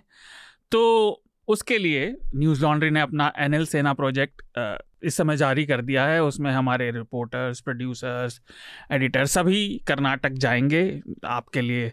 ग्राउंड से रोचक और जानने लायक स्टोरीज लेकर आएँगे जो कई बार मेन स्ट्रीम मीडिया में जगह नहीं बना पाती। तो मेरे से आ, मेरे सहकर्मी प्रतीक जा रहे हैं सुमेधा जा रही हैं बाद में मनीषा और अतुल भी जाएँगे। तो आप न्यूज़ लॉन्ड्री की भी जाएँगे। चंचल भी जाएँगे। चंचल भी जाएँगे इस, जी। इसकी हमारे पॉडकास्ट की सर्वे सर्वा चंचल भी जाएँगी। बट आप न्यूज़ लॉन्ड्री के वेबसाइट पर जाकर फ्रंट पेज पर आपको एन एल सेना प्रोजेक्ट दिखेगा। आप चाहे तो उसमें योगदान कर सकते हैं। तो योगदान के साथ आपको सब्सक्रिप्शन तो मिलेगा ही, उसके साथ गुडी बैग भी मिलेगा तो ज़रूर उसमें सब्सक्राइब करें। हमारा अगला विषय है, जो मैंने पहले ज़िक्र किया था, अतीक अहमद की जिस तरह से हत्या हुई, और साथ में अतीक अहमद के पूरे जर्नी में मीडिया का जो बर्ताव रहा, उनकी हत्या के बाद, उनकी हत्या से पहले, लेकिन उनके बेटे की हत्या के बाद, और जिस तरह से मीडिया ने बहुत ही, कम से कम मेरे मत में, व्यक्तिगत मत में। बहुत ही गैर जिम्मेदाराना तरीके से बर्ताव किया कई बार। उसका कई बार मज़ाक भी उड़ा जिस जिस तरह से जब गाड़ी जा रही थी तो उसके पीछे पीछे चल रहे थे, लेकिन इसके कई पहलू हैं तो एक एक करके। पहला तो अभिज्ञान मैं आप, आपसे ही पहले पूछना चाहूँगा। पुलिस प्रशासन की और पुलिस रिफॉर्म की हम बात बार बार करते रहते हैं, लेकिन इसमें तो कोई शक ही नहीं है कि यहाँ पे पुलिस से भारी चूक हुई। लेकिन उसके बावजूद पुलिस ने जिस तरह से एक तो गैर जिम्मेदाराना हरकत दिखाई है, उसके बाद नेताओं ने और मीडिया ने। एक तो इसको लेकर आपका क्या कहना है? दूसरा ये कि जो कयास लगाए जा रहे हैं तरह तरह के, या जिस तरह से रैशनलाइज किया जा रहा है, वो कितना सही है? पब्लिक में एक व्यू बनता है तो बात अलग है, लेकिन मीडिया भी व्यू बना रहा है। अरे गैंगस्टर था। हमने कई लोगों को देखा इस तरह से क्या आपको गैंगस्टर के मरने से दुख हो रहा है? बात किसी के मरने से दुख होने की नहीं है। या तो कानून का राज है या नहीं है। डिबेट इस पर होनी चाहिए। लेकिन मीडिया के बर्ताव और जो पुलिस का बर्ताव था उसको लेकर पहले आपकी पहली टिप्पणी। नहीं आपने खुद ही अपने सवाल का जवाब दे दिया। गैर जिम्मेदाराना है पुलिस का बर्ताव विकास दुबे से लेकर अतीक अहमद तक। आ, मैं आपका सवाल समझ नहीं पाया आपने बहुत सारी बातें कर दी एक साथ। नहीं। तो पुलिस का बर्ताव तो गैर जिम्मेदाराना है ही है। और पुलिस जो है इसीलिए मैंने कितने सौ का कार्यक्रम किए थे पुलिस रिफॉर्म पे और हमेशा ये आर्ग्यू करता था कि क्यों नेता के हाथ की लाठी बनी रहे पुलिस? तो नेता को तो जो जो स्टेट होता है उसको पुलिस ही तो चाहिए। और क्या चाहिए? जी। तो हर एग्ज़ाम्पल में निकल के आता है। अभी तक जितनी भी मैंने अतीक अहमद पर कहानियाँ देखी है कवरेज देखी है जो कुछ भी देखा है या खुद एबीपी न्यूज़ में बैठा हूँ प्रोग्राम में कमेंट करने के लिए तो कोई भी एलिमेंट मुझे नया नहीं नज़र आता। ऑटोमेटिक वेपन से तो उसको पॉइंट ब्लैंक रेंज से मारा गया है। मैंने मुंबई का अंडरवर्ल्ड बहुत करीब से देखा है। मेरी किताब it's a best seller now तो उसमें दो आ, खास चैप्टर्स हैं कास्ट क्रिमिनलाइजेशन पे। पास्ट के जितने अपराधी हैं उनके बारे में लिखा गया है। तो ये सब बहुत देख चुका हूँ तो इसलिए मुझे कोई हैरत की चीज़ तो उसमें नहीं नज़र आ रही है सिवाय इसके कि पुलिस की लापरवाही है और पुलिस की लापरवाही भी कोई पहली बार नहीं हुई है। कितनी लापरवाहियाँ हो चुकी हैं कस्टोडियल डेस्क कितनी हो चुकी हैं तो ये सबसे पुरानी बातें हैं।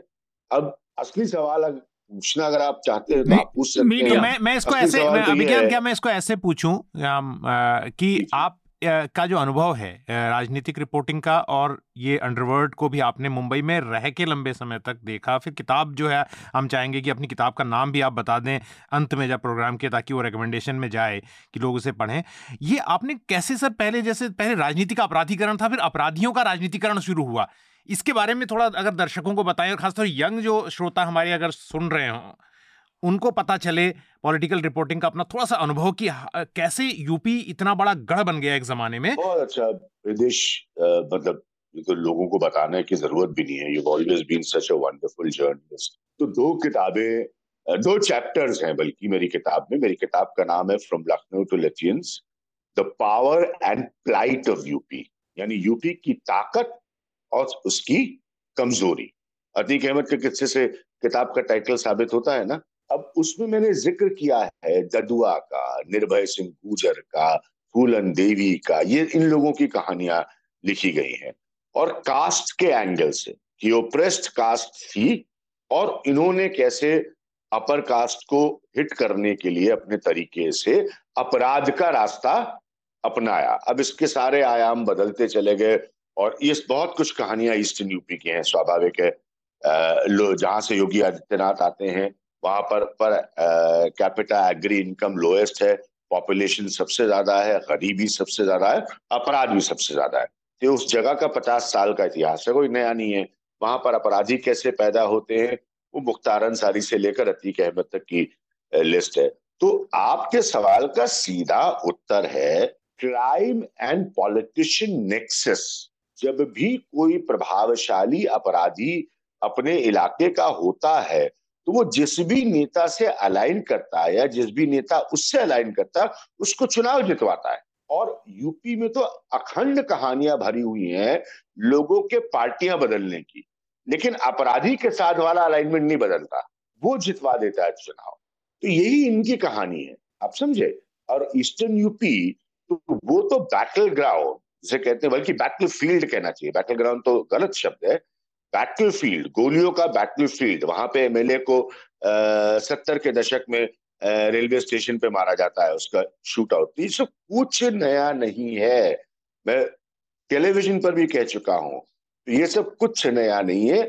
सिर्फ़ ये है अच्छा मायावती ने भी पहले बहुत स्ट्रिक्ट एक्शन लिया है माफिया के खिलाफ। ये भी नहीं कि योगी आदित्यनाथ कुछ नया कर रहे हैं।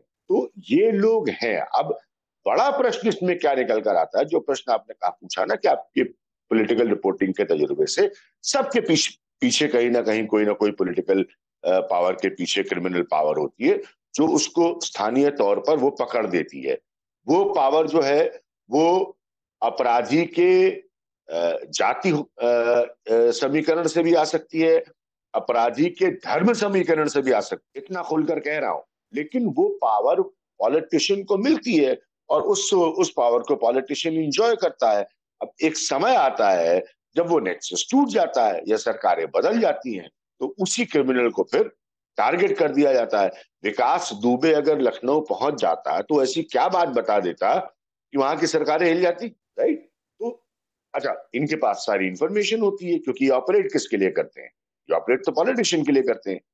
तो ये बहुत पुराना और बहुत गहरा नेक्सस है, जिसको अगर तोड़ दिया जाए तो बहुत कमाल की बात होगी। लेकिन अतीक अहमद बाइट सेल्फ उससे फ़र्क नहीं पड़ेगा जब तक कि आप आगे जाके फर्दर इस नेक्सस को नहीं तोड़ेंगे। क्योंकि इस नेक्सस का डायरेक्ट बेनिफिशियरी जो होता है ना जैसे आप पेटीएम ट्रांसफ़र करते हैं पैसा तो डायरेक्ट बेनिफिशियरी पॉलिटिशियन है। कम से कम यूपी की बात बता हाँ, देखिए ये तो है। आ, आ, मैंने कि कहा था पुलिस की तो है ही पर मीडिया का जिस तरह से बर्ताव रहा है देश में अभी आपसे पूछ रहा हूँ। मीडिया पहले भी इस तरह के केसेस को कवर करता था। लेकिन एक जिस तरह का बदहवासी क्रेज जैसा हो गया है जिस तरह से पीछा करते हैं उसको लेकर आपको क्या कहना है? क्योंकि मीडिया का बर्ताव किसी भी encounter quote and quote encounter या आ, किसी गैंगस्टर के मारे जाने जो खासतौर से सत्ता पक्ष के खिलाफ है उसके लिए बहुत बदला है। और मैं उसके लिए जानना चाह रहा था कि ये गैर जिम्मेदाराना मैं आपको बता रहा हूँ क्योंकि मीडिया में लोग समाज से आते बर्ताव बहुत बदला है। मीडिया में लोग समाज से आते हैं तो उसमें पहली चीज़ तो ये है जैसे अभियान ने कहा ना कि कई ऐसे पत्रकारों ने कार्यक्रम बनाए हैं और हम सबने पुलिस रिफॉर्म की बात की है। लेकिन अगर आप समाज की बात देखें समाज में एक जो ब्लड स्पॉट है और जो जो ये एक बहुत ईजी आर्गूमेंट होता है कि जुडिशरी काम नहीं कर रही है इसलिए मेरे एक मित्र ने कहा जो मेरे बहुत करीबी मित्र है और उनसे मेरा लगातार झगड़ा होता है इस आर्गूमेंट्स को लेकर हाँ, हाँ। तो उन्होंने कहा कि ये सेकंड बेस्ट ऑप्शन है कि किसी हार्ड एंड क्रिमिनल को मार देना चाहिए फ़र्स्ट बेस्ट ऑप्शन उनके हिसाब से है कि अदालतों से न्याय हो। सेकंड बेस्ट ऑप्शन है। तो मैंने कहा पुलिस के सामने ऐसी कौन सी समस्या है कि वो फ़र्स्ट बेस्ट ऑप्शन को एक्सरसाइज नहीं करवा सकती? पुलिस अक्सर यही कहती है ना कि उसके सामने समस्या रिसोर्सेज की रहती है पुलिस वाले कम हैं या उस पर हम्म। राजनीतिक दबाव है। लेकिन आप एक ही स्पेक्ट्रम में चार तरह की घटनाएँ देख लीजिए कहाँ वो फ़र्स्ट बेस्ट ऑप्शन जो उनके हिसाब से अदालत है उसकी ओर ज़्यादा ध्यान देती है और कहाँ वो सेकंड बेस्ट ऑप्शन को एक्सरसाइज करना। तो उसमें भी वही बात जो विज्ञान कह रहे हैं कि आपकी ताकत जहाँ से आती है पॉलिटिकल जहाँ से बैकिंग आपको होती है तो वहाँ तो आप गोली चलाने में या गोली चलवाने में दिक्कत आपको नहीं है। लेकिन जहाँ आप एक्ट नहीं कर अरे पुलिस वाले मैं हमेशा कहता हूँ अपने सामने देख रहा है स्मैक बिकता हुआ और कह रहा है कि पुलि, पुलिस वालों ने अपने सामने अब छोटे छोटे मोहल्लों में पुलिस वाले जो हैं वो चेन स्नैचिंग और मोबाइल स्नैचिंग होती है उन्हें पता होता है कि कौन लोग कर रहे हैं। They give it a blind वो उसको नहीं देखना चाहते क्योंकि उनका पैसा वहाँ से भी आता है। मैं क्योंकि पर्यावरण कवर करता हूँ मैं देखता हूँ कि गाजियाबाद में या नोएडा में या फरीदाबाद में आप कहीं पर भी चले जाइए रात के वक्त जो है टायर जलाना जो एक बड़ा अपराध है इन्वायरमेंट प्रोटेक्शन एक्ट के अंदर। हम्म। पुलिस वालों के संरक्षण में होती है ये चीज़ें। तो यहाँ पर कहाँ पर प्रॉब्लम है? तो छोटी छोटी चीज़ों को जब आप नहीं करते तो कल्मिनेट होती हैं बड़ी चीज़ों में। तो ये जो राजनीति का अपराधीकरण है और जैसे पुलिस वालों ने फ़र्स्ट ऑप्शन मैं सेकंड ऑप्शन बार बार इसलिए बोल रहा हूँ कि जब वो लोग गोली मार रहे थे तो पुलिस वालों ने क्यों नहीं वो ऑप्शन एक्सरसाइज किया? उनके सामने किलिंग हो रही है। उन्होंने रिटेलिएट नहीं किया रोकने की कोशिश भी नहीं की। तो ये बड़े सवाल खड़ी करती है। इसी मामले में नहीं जैसा विज्ञान ने कहा। आज से नहीं बहुत पहले से। मीडिया? मीडिया की तो मैं बात कर रहा हूँ, क्योंकि मैंने कहा मीडिया में लोग समाज से आते हैं तो पहला तो आर्गुमेंट ये है कि उनको मीडिया में पत्रकारों से आप खुल के बैठिए, उनको लगता है कि इसमें कुछ गलत नहीं है, पुलिस वाला ठोक रहा है तो कुछ गलत नहीं है, लेकिन जब ये समस्या आपके वेन इट हिट्स होम जब ये आपके सामने होता है, जब एक ऐसे व्यक्ति के साथ होता है जो आपके परिवार का है, आपके करीबी है, तब आपको इसकी समस्या, और हम एक ऐसे समाज की स्थिति पैदा कर रहे हैं, जहाँ पर पुलिस वालों को अगर आप इस तरह की खुली छूट देंगे, और उन्हें संघर्ष तो एक पुलिस स्टेट ही बनाएँगे ना तो उसमें जो मुश्किल होगी लोगों के लिए वो फिर आपके लिए तब परेशानी आपको नज़र आएगी। अभी आपको नज़र नहीं आ रही क्योंकि वो आपके साथ नहीं हो रहा है। देखिए ये तो है इससे जुड़ी एक चीज़ और। अभिज्ञान हाँ आप कुछ कहना चाह रहे हैं प्लीज़ बोलिए बोलिए। बहुत अच्छे पॉइंट्स रखे हैं देश ने। दो दो चीज़ें ऐड करूँगा।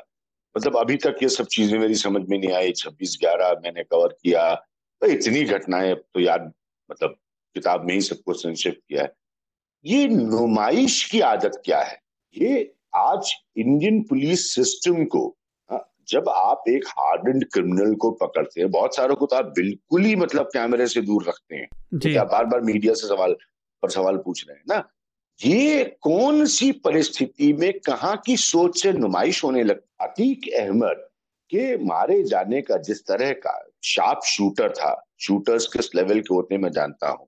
ऑटोमेटिक वेपन था प्रिसिशन पॉइंट किलिंग थी। गले के पीछे की नस धड़ से एक शॉट में काम। मतलब तो ये नुमाइश हो क्यों रही थी? उनको सवाल देखिए, एक, यहाँ पर मैं मीडिया के लिए बहुत क्रिटिकल हूँ बट कुछ पॉइंट्स तो वैलिड भी है ना मगर मीडिया के नज़रिए से देख। अब आप नुमाइश कर रहे हैं तो वो क्या करे? कैमरा बंद कर दे? आप नुमाइश करा मतलब क्यों? इतना हार्डन क्रिमिनल आप पकड़ कर लाए हैं, ठीक है? इसका पूरा आपने माहौल तैयार किया क्रेडिट जितना संभव है। आप लीजिए, कोई दिक्कत नहीं है। अपराधी अपराधी होता है। ना अपराधी की कोई राजनीति होती है, ना अपराधी का कोई धर्म होता है। वो अपराधी होता है पीरियड जैसे आतंकवादी आतंकवादी होता है। लेकिन ये मेरी आज तक नहीं समझ में आया और ये इस पर राष्ट्रीय बहस होनी चाहिए, सही बहस। ये नुमाइश कल्चर क्या है? आप किसको शो ऑफ़ करना चाह रहे हैं? और वो बाकायदा टहलते हुए आगे आ रहा है और बाइट दे रहा है। तो उस समय आप फिर मीडिया से क्या एक्सपेक्ट करेंगे कि वो नहीं कैमरा पीछे खींच ले माइक पीछे खींच ले और अतीक अहमद का बाइट नहीं ले। तो फिर क्या है? हम क्या संशय लगाएँ? ये गेस वर्क है। इसमें कोई एविडेंस नहीं है हमारे पास। तो तो फिर ये सब ऑर्गेनाइज ही हो गया। ये ये ये कल्चर की प्रॉब्लम है। और इसके लिए कौन आंसरेबल होगा? कहीं पे भी ये घटना होती है तो स्टेट आंसर स्टेट आंसरेबल होगा। एक चीज़ और अभिज्ञान मैं आपसे पूछना चाह रहा था कि देखिए जो जैसा आपने ज़िक्र भी किया कि योगी आदित्यनाथ अपनी इमेज बना रहे हैं हार्ड ऑन क्राइम और इस तरह से। जैसा आपने अभी उदाहरण दिया कि पहले मायावती जी ने भी किया था। तो लेकिन इसके साथ साथ भाजपा में भी कुछ अब लंबे समय से तगड़े गैंगस्टर भरे हुए हैं। सबसे ताज़ा उदाहरण जो अभी हाल ही में आया था वो ब्रिजभूषण सिंह का आया था जो रेसलिंग फेडरेशन वाले हैं जिन पर इतने इल्ज़ाम भी लगे थे। उनके खिलाफ धरना भी हुआ था लेकिन वो अब स्टेज पे स्टेज पर एक पहलवान को चाटा मार हाँ, दिया था। हाँ। उसके बाद तो सब लोगों के बारे में बरसों से जानता हूँ दो दशकों से ज़्यादा से जानता हूँ। तो किसी पॉलिटिकल पार्टी की लिस्ट आपराधिक छवि के पॉलिटिशियन के बगैर इनकम्प्लीट है। मैं मैं ये पूछना चाह रहा था पॉलिटिकल पार्टी की। तो ये छवि कहाँ तक सही बैठेगी इसके बाद? क्योंकि देखिए ये तो पुलिस ने भी नहीं किया ना इनकाउंटर पुलिस की घेराबंदी में इसने गोली मार दी गई और भाजपा में भी पिछले पिछले साल भर में कई केस आए हैं जैसे मैंने ब्रिजभूषण का बताया। तो इससे क्या छवि को चोट पहुंचेगा योगी आदित्यनाथ की जो उनकी हार्ड ऑन क्राइम छवि है आपको क्या लगता है वो देखिए उनका कि वो तगड़े तरीके से लॉ एंड ऑर्डर को हासिल कर रहे हैं अपनी पकड़ उसके ऊपर मेरा मतलब है कानून व्यवस्था हम्म। संविधान के दायरे में राज्य का विषय होता है हम्म, हम्म। उस छवि का तो वो फ़ायदा लेंगे ठीक है ये उनको मिलेगा क्योंकि अतीक अहमद और उनका आ, उनकी पृष्ठभूमि पूरा परिवार जो पूर्वी उत्तर प्रदेश है उसका बड़ा माफिया वो कोई आज के नहीं है ठीक है? तीन बार विधायक और एक बार सांसद तो वो पृष्ठभूमि है। पॉइंट जहाँ पर डिसएडवांटेज क्रिएट हो जाता है जो बाद में बीजेपी को रियलाइज़ होगा या किसी पॉलिटिकल पार्टी को रियलाइज़ होगा कि मोमेंट्री गेन ज़रूर होगा आपको क्योंकि आपने क्राइम को फाइट करते हुए आप दिखाई दे रहे हैं दिखाई दे रहे हैं फ़िल्म देखते हैं ना फ़िल्मों में हीरो होता है पुलिस होती है और वो हम्म। माफिया को हिट करता है तो वो ढाई घंटे, तीन घंटे का आनंद है। लेकिन उसके बाद और माफिया जब सर उठाएँगे तो क्या इतनी ही इतनी ही ताकत के साथ आप उसको डील करेंगे? ऐसा तो नहीं होगा ना यूपी में क्राइम खत्म हो जाएगा। यहाँ पर फिर आपकी दिक्कत आएगी, क्योंकि उस, ये तो मोमेंट्री लाभ है आपका, इसमें कोई दो राय नहीं। लेकिन जब बाकी घटनाएँ सामने आने लगेंगी, और भी घटनाएँ होंगी एक इतना बड़ा गैंगस्टर जब मरता है ये कहने की मुझे ज़रूरत नहीं है। कोई बड़ी चीज़ खत्म होती है तो वैक्यूम क्रिएट होता है उसमें नए ऐड होते हैं राइट वो अपराध तो अपराधी होता है। तो जब वो आएँगे और वो सक्रिय होना शुरू होंगे उत्तर प्रदेश में तब आप कैसे डील करेंगे वो मैं देखना चाहूँगा। ये बात अभिज्ञान ने जो कही वो बिल्कुल ठीक है क्योंकि चुनाव सर पर हैं ठीक है? लोकसभा हाँ। चुनाव होना है और कई राज्यों के चुनाव होने हैं। तो ये और आदित्यनाथ जो है वो मुख्य प्रचारक स्टार प्रचारक के रूप में तमाम राज्यों में जाएँगे यूपी में ही नहीं अलग अलग राज्यों में भी जा, में जाएँगे लोग लोगों के मुख्यमंत्री जो हार रहे हैं वो उन्हें एक तरह से तारणहार के रूप में बुलाना चाहेंगे क्योंकि अभी जो मोमेंटरी जो जो उनको लग रहा है हाई मिल रहा है वो वास्तव में अगर आप अगर आप सोशल मीडिया को रिफ्लेक्शन अगर जरा भी मानते हैं वहाँ पर जाइए तो इस तरह की किसी भी ट्वीट में जिस तरह के ट्वीट में आप लिखें कि हम्म। कानून का उल्लंघन हो रहा है पुलिस कानून का उल्लंघन करवा रही है या कर रही है तो आपको जवाब ये मिलेगा कि मैं बहुत सुरक्षित महसूस कर रहा हूँ मेरा परिवार बड़ा सुरक्षित महसूस कर रहा है राइट लेकिन मैं वापस आता हूँ और यही सवाल जो हम डिस्कस कर रहे हैं उसमें पुलिस अपराधियों का अगर इतना इतनी स्थिति बढ़ गई है तो पुलिस उस वक्त क्या कर रही थी? दो तीन बातें हैं उसमें ये। पहला तो पुलिस न केवल नेताओं के आगे नतमस्तक थी ना केवल वो राजनीति के अंदर घुसने के लिए जगह बना रहे थे। बहुत सारे पुलिस वालों ने जी। जो जिन पे इस तरह के आरोप हैं उन्होंने इस्तीफे देकर चुनाव लड़े हैं और जीते हैं। वो कानून तोड़ने की सिर्फ़ ज़िक्र करें तो वो अपराधियों से कम नहीं है। तो ऐसी स्थिति है। दूसरा ये कि जब मौका आता है कि आपको इस तरह के कदम उठाने तब आप क्या कर रहे होते हैं। तो पुलिस कभी ये नहीं सोचती कि जो उसने शपथ ली है जो उसने संविधान की शपथ ली है वो शपथ उन्होंने गृहमंत्री के नीचे काम करने की नहीं ली है संविधान के नीचे काम करने के लिए। तो वो गृहमंत्री या मुख्यमंत्री को भी कह सकते हैं कि मैं गलत काम नहीं कर सकता लेकिन ये मैं बहुत दूर की बात कह रहा हूँ। ऐसे ऐसे अफसरों की लेकिन ऐसे अफसर हुए हैं ऐसा भी नहीं है कि नहीं हुए देखिए आप और हम हर हफ़्ते कितनी बार बात कर चुके हैं। पुलिस रिफॉर्म की। मैं हाँ। आपसे एक चीज़ और जानना चाह रहा था लेकिन उस पर सिर्फ़ टिप्पणी उसके बाद हम हाँ, देखिए विषय खत्म करेंगे। अतीक अहमद का तो नहीं उनके भाई का एक बाइट था मीडिया में कि उन्हें किसी अधिकारी ने बताया कि दो हफ़्ते में तुम्हें किसी बहाने से बाहर ले जाएँगे और तुम्हारा काम हो जाएगा। ये उसने मीडिया में बाइट दिया था मैंने खुद देखा। इसके बाद उन्होंने सुप्रीम कोर्ट में अपील दी थी सुप्रीम कोर्ट ने कहा ये बहुत बुरा पिक्चर पेंट करता है हमारे पूरी व्यवस्था पे। लेकिन इसके बावजूद भी कुछ बदलाव नहीं है। फिर बदलाव आएगा कब यार? लेकिन मैं एक रिटोरिकल क्वेश्चन पूछ रहा हूँ लेकिन क्या कहा जाए आश्चर्यचकित क्यों हो रहे हैं? यहाँ पर हम विज्ञान भी बैठे हुए हैं। हमने हाँ। 2024 के चुनाव 2000 माफ़ कीजिए 19 19 के चुनाव से पहले अभिज्ञान हमने ऑडियो रिकॉर्डिंग सुनी है जिसमें पुलिस वाले मैं नहीं कह रहा हूँ किसी नेता के कहने पर कह रहे हैं वो धमका रहे हैं लोगों को कह रहे हैं यार तुम तो फिट केस हो इनकाउंटर के लिए। तो इस तरह की बातें पुलिस के क्योंकि देखिए जिसके हाथ में गन है। रिटोरिकल बन गए नहीं मैं इस बात को दर्शकों श्रोताओं की समझ के लिए बता दूँ कि कानून जो है संविधान में पुलिस को या किसी भी सरकारी कर्मचारी को ये प्रोटेक्शन मिलता है कि जब तक कि उसकी रिपोर्टिंग अथॉरिटी ये इजाज़त न दे दे उस पर कोई केस नहीं चल सकता। और ये बहुत ही ज़रूरी और सही कानून है। इसकी मैं इसकी आलोचना हाँ। हम नहीं कर रहे क्योंकि माना दंगा हो गया। कोई पुलिस वाला उसे कंट्रोल करना चाहता है उसे गोली चलानी पड़ी। अगर वो कानून नहीं होगा उसको प्रोटेक्ट करने के लिए तो दंगे को कंट्रोल कैसे करेगा? तो सही नीयत से बनाया गया कानून था। लेकिन जब सरकारें इस तरह के इंडिकेशन देती हैं कि हम आपको फ्री हैंड दे रहे हैं तो उसका गलत फ़ायदे भी उठाए जाते हैं। तो जो बात आप कह रहे हैं कि उसको किसी अफसर ने बताया होगा तो बहुत सारे पुलिस अफसर भी हैं जिन पे अपराधियों के बड़े उनके एहसान होते हैं। तो किसी ने हो सकता है उन्हें कह दिया हो इसमें हम ना हम इसको कन्फर्म करने की स्थिति में नहीं है। हाँ। लेकिन हम ये बताने की स्थिति में ज़रूर हैं कि एक रॉट है जिसकी बात अभिज्ञान ने भी की जिसकी बात उन्होंने अपनी किताब में भी लिखी है जिसके बारे में हम सभी बात कर रहे हैं। तो वो रिफॉर्म की बहुत ज़रूरत है और पुलिस वालों को ये जेनेसिस में जब वो आते हैं एक एक पॉइंट यहाँ पर ऐड करना जी, बहुत ज़रूरी है। जी अभिज्ञान। अब यही पे मैंने अभी टेलीविज़न पे भी कहा उनके चैनल पे भी एबीपी के कहा क्योंकि जाँच जाँच जाँच है जाँच तो आजीवन चल सकती है। जांचें कमीशन मतलब ये हाँ। तो oldest trick in the trade है किसी मसले को डिले करने के लिए। हेडलाइन खत्म हो गई मसला ठंडा हो गया। अब जो जाँच है वो होनी चाहिए इस बात पर। और आराम से पुलिस कर सकती है। काउंटर इंटेलिजेंस के तमाम तरीके होते हैं। कौन था ये पुलिस वाला? हम्म।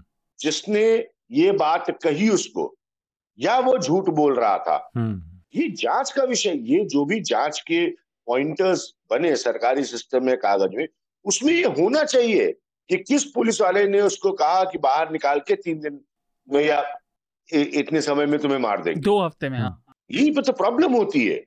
वो पता ही नहीं चल पाता ना। अब वो तो मर गया उसको गोली लग गई वो मर गया इनकाउंटर सॉरी मर्डर हो। गया। हम्म। तो यही यही प्रॉब्लम होती है। अब वो पुलिस वाला जिसने बताया भी होगा जिसके पास जानकारी भी होगी वो इतमान से बैठा होगा। हम्म। उसको कोई प्रॉब्लम नहीं। यही पे प्रॉब्लम क्रिएट होती है। तो फिर ये जाँच काहे की होगी? किन लोगों की जाँच होगी? आज तक तीन आदमी आपने पकड़ के रखे वो यही नहीं बता पा रहे कि मास्टरमाइंड क्या है।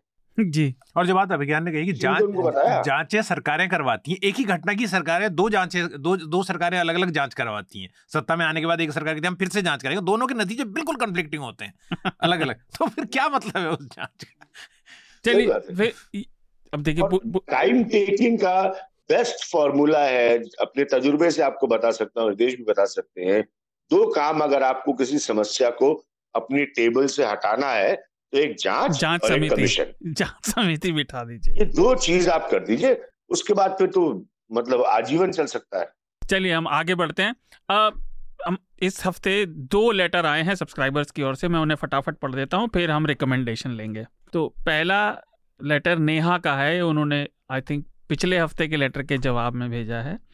तो नेहा लिखती हैं I appreciate that you included my letter regarding Rajasthan right to health it seem you think that I disagree with its implementation which I absolutely don't education and health care are basic rights which is the responsibility of responsibility of any democratic government to provide to all its citizens. My issue was that discussion regarding such an important topic needs nuance. Doctors come in all hues and colors, as do media personnel. Deepak Chaurasia and Atul Chaurasia are the same are they जी बिल्कुल नहीं the Rajasthan I M A chief responsible remark should be held against all doctors I wasn't suggesting that doctors and IIT IIM graduates should have the same social and moral responsibility. Just that including actual stakeholders would have added value instead of harping on about the perceived inadequacies of doctors in this country. I was just asking for a more informed discussion, hence was playing the devil's advocate by putting across some points which might have been discussed. Thank you Neha देखिए अतुल का भी ऐसा नहीं था कि वो आपको कह रहे थे कि आप कुछ बहुत गलत बात कह रही हैं पर कई बार बात जिस भाव में कही जाती है वो भाव ट्रांसलेट नहीं हो पाता। पर आपकी बात सही है। स्टेक पर ये कमी हमारे नियमों में हमेशा रहती है कि वो स्टेक होल्डर्स के इनपुट बिल पास होने के बाद आने लगते हैं। उनसे डिस्कशन पहले होता तो बिल कभी अच्छा होता है, हम कितनी बार देख चुके हैं। पर आपका लेटर लिखने के लिए शुक्रिया। दूसरा लेटर है स्टेफनी का। Hi I love N L Charcha because it's so different from noisy hysterical silly talk shows that are on that are on offer on Indian TV these days we don't need the noise just the arguments अच्छा तो ये चंचल के लिए है। So why did you suddenly add some background music to the presentation of the issues to be discussed in the latest edition of N L Charcha the music which is rather bad in any case, adds nothing, just noise that distracts from what is being said. Please keep the pos- podcast as it used to be a good, informed, sensible conversation about the news. Thanks in advance thank you Stephanie आपका आपकी राय देने के लिए शुक्रिया और हमारे producers और उसको बिल्कुल देखेंगे इस पर आप चिंता ना करें थैंक यू जी अभिज्ञान आपका रिकमेंडेशन देखिए मैं तो सारे टाइम यूट्यूब देखता हूँ। जी जी। और वो भी आ, सिर्फ़ रोमांटिक वाइट फ्लैनल क्रिकेट हाँ तो। ऑस्ट्रेलिया वेस्ट इंडीज के एरा का। तो एक एक वीडियो सौ सौ बार देखता हूँ तो ना मैं नेटफ्लिक्स देखता हूँ ना हिंदी फ़िल्में देखता हूँ। जी। आ, एक चीज़ का रिकमेंडेशन मैं ज़रूर दे सकता हूँ। और आ, मैं भारतीय शास्त्रीय संगीत का विद्यार्थी हूँ अठारह साल मैंने भारतीय शास्त्रीय संगीत तबला सीखा है। जी। और सुबह जो है मेरे घर में बरसों से ये चला आ रहा है कि जो हमारे अलग अलग भजन है और जो बहुत कुछ हमारा जो वैदिक इतिहास है वो बहुत गहरा है। मेरी माँ संस्कृत की बहुत विदिशु महिला थी उसकी स्कॉलर थी संस्कृत में प्लेस लिखती जी। तो मैं अलग अलग तरह का संगीत सुनता हूँ। ये ज़रूर यंगस्टर्स को कहूँगा कि मैं बॉब मार्ले का ओम नमः शिवाय भी सुनता हूँ मैं एक रशियन सिंगर का की हनुमान चालीसा भी सुनता हूँ। तो ये ज़रूर उनको कहूँगा कि इस, इसको मॉडर्न आधुनिक मज़ेदार ट्रांस समझ के ही सुनिए। ये बड़ा अलग किस्म का संगीत है और अब खूब उपलब्ध है और इसको सुनिए दिन की बढ़िया शुरुआत होगी ऊर्जावान शुरुआत होगी। तो नौजवान ये ना सोचें कि भजन सुनना जो है वो जब आपके देश की आयु में आ जाए तभी से शुरू करते हैं। भजन सुनना आप जब मेरी आयु में है तभी शुरू कर सकते बहुत, बहुत ए, एक चीज़ और विज्ञान आपकी किताब का कई बार ज़िक्र आया अगर आप हमारे श्रोताओं को उसका नाम और प्रकाशक हाँ, बता सकें। कम से कम वो एक वो भी हम ऐड कर देंगे रिकमेंडेशंस में। नहीं बहुत it has been doing extremely well God is kind और बहुत बुक टूर्स अभी बाकी हैं आपको शुभकामनाएँ मैंने ऑक्सफोर्ड में और और लंदन में ही सिर्फ़ इसके इवेंट्स किए थे। अब शुरू कर दिया है जयपुर में इसके दो इवेंट्स हो चुके हैं। The name of the book is it's published by HarperCollins, and uh, the name of the book is uh, From Lucknow to Lutyens The Power and Plight of UP. ठीक मतलब मैंने कहा ना आती अहमद की कहानी पर इसकी टैगलाइन फिट होती है। The power and plight of UP सारांश किताब का सिर्फ़ ये है मेरे दिल का दर्द कि जिस प्रदेश में इतनी राजनीतिक ताकत रही हो तेरह प्रधानमंत्री रहे हो खाली उन्होंने अपने अपने अपने इलाकों को अगर डेवलप कर दिया होता तो ये तो किसी भी राज्य से आगे होता। लेकिन यूपी की समस्या अतीक अहमद की स्टोरी बताती है ना। इसी की वजह से ये इतना पिछड़ा हुआ है। तो सबसे ताकतवर स्टेट और कौन नहीं है वहाँ से, लेकिन करने वाला कौन है?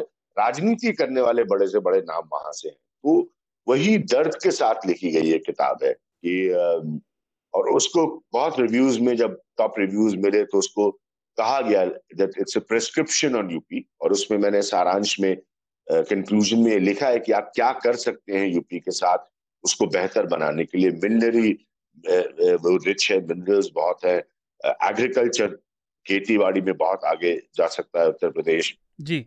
हिल स्टेट उससे निकल चुका है। लेकिन साथ में उसमें अलग अलग अध्याय है राजनीति के भी अपराध के भी। कास्ट पर दो चैप्टर्स हैं। लिखा है मैंने जाति के बारे में कि उससे आज भी कोई आ, समाज और पॉलिटिकल पार्टीज़ नहीं निकल पाई। तो वही दर्द है कि इतना इतना ज़्यादा ताकतवर स्टेट हर लिहाज से तो सोचिए कि उसकी ग्रोथ का उसकी तरक्की का पैमाना क्या होना चाहिए था। लेकिन उसकी तरक्की का पैमाना ये कि वहाँ तो डेढ़ डेढ़ रात में सरकारें गिर जाती। नब्बे के दशक का उसका इतिहास ऐसा है तो लोग वहाँ पर सिवाय राजनीति के कुछ सोच ही नहीं पाते। तो पहला एजेंडा वो होता है। मुझे बड़ा अच्छा लगा एक लास्ट लाइन है, अगर ऐसा होता और बहुत ही अच्छी बात मुझे लगी, मैं प्राइम मिनिस्टर की तारीफ़ में कहूँगा कि अभी वो इन्वेस्टर समिट में गए थे वहाँ पर, बड़े दुनिया भर के उद्योगपति थे। मुंबई में इतना बड़ा उत्तर भारतीय वर्ग बसता है। उसके, उसी मुंबई से ही यही दिनों से मैंने अपनी किताब की शुरुआत की है। तो प्राइम मिनिस्टर ने जब ये बात कही, मुझे सच में अच्छी लगी। कोई प्राइम मिनिस्टर कहे कि वो खुद देखेंगे कि उत्तर का प्रदेश का विकास आ, कैसे हो क्योंकि इतना पोटेंशियल है आज भी यूपी में। लेकिन दिक्कत क्या है यूपी किसी और वजह से खबरों में नहीं आ पाता बजाय इसके कि अतीक अहमद को पॉइंट ब्लैंक पे गोली मार दी गई। चलिए। जी। थैंक यू अभिज्ञान हमसे जुड़ने के लिए। Thank you thank you and lovely to see your देश God bless you thank you और आपकी किताब हमें पूरा विश्वास है कि दर्शक ज़रूर खरीदेंगे और पढ़ेंगे। हम उसका लिंक देंगे डिस्क्रिप्शन हाँ, बॉक्स में। रिकमेंडेशन और उसके बाद धन्यवाद अभिज्ञान। हृदय आपके आपका रिकमेंडेशन Uh, मेरा रिकमेंडेशन जो है वो uh, एक जो पुस्तक है डॉक्टर सुरेश पंत ने अभी लिखी है क्योंकि जो पत्रकार जब हिंदी लिखते हैं वो हम्म। एक भाषाविद हैं तो शब्दों के साथ शब्दों के साथ ये पेंगविन ने प्रकाशित की है तो उन्होंने छोटी छोटी गलतियाँ जो लिखने में करते हैं तो मेरे हिसाब से कम से कम एक ऐसी गाइड बुक की तरह वो साथ में रहेगी और उनका ट्विटर हैंडल भी है जो डॉक्टर सुरेश पंत का वो भी अगर फॉलो कर सकें दर्श पत्रकार तो वो बहुत ज़रूरी है एक बेहतर लेखन के लिए खासतौर से पत्रकारिता और टीवी में जब जो पट्टियाँ जिसे कहते हैं ना लिखी हुई आती इन्फॉर्मेशन सुपर्स आते हैं उसमें भी वो साफ़ झलकती हैं। तो वो छोटी छोटी गलतियों को उन्होंने बहुत आसान तरीके से समझाया है।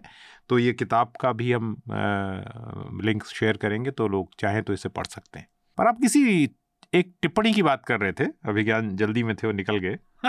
अगर आपको याद हो कि वो नहीं मुझे याद है बट ठीक है मैं मैं ये कह रहा था कि भारत चीन से आगे जनसंख्या में निकल गया और मैं देखिए आपको भी उसका अनुभव है मीडिया को देखने का और मैं क्योंकि न्यूज़ जंग की हम्म। रहा हूँ हमेशा से तो मुझे भी है कुछ साल पहले ये था कि हर कोई चाहे वो प्रशासन में हो चाहे मीडिया में हो चाहे कोई कमेंट्री करता हो कुछ भी कि जनसंख्या बहुत है कम होनी हाँ। चाहिए लेकिन आज उसे डेमोग्राफिक डिविडेंड बताया जा रहा है एक तो ये चेंज बड़ा हम्म।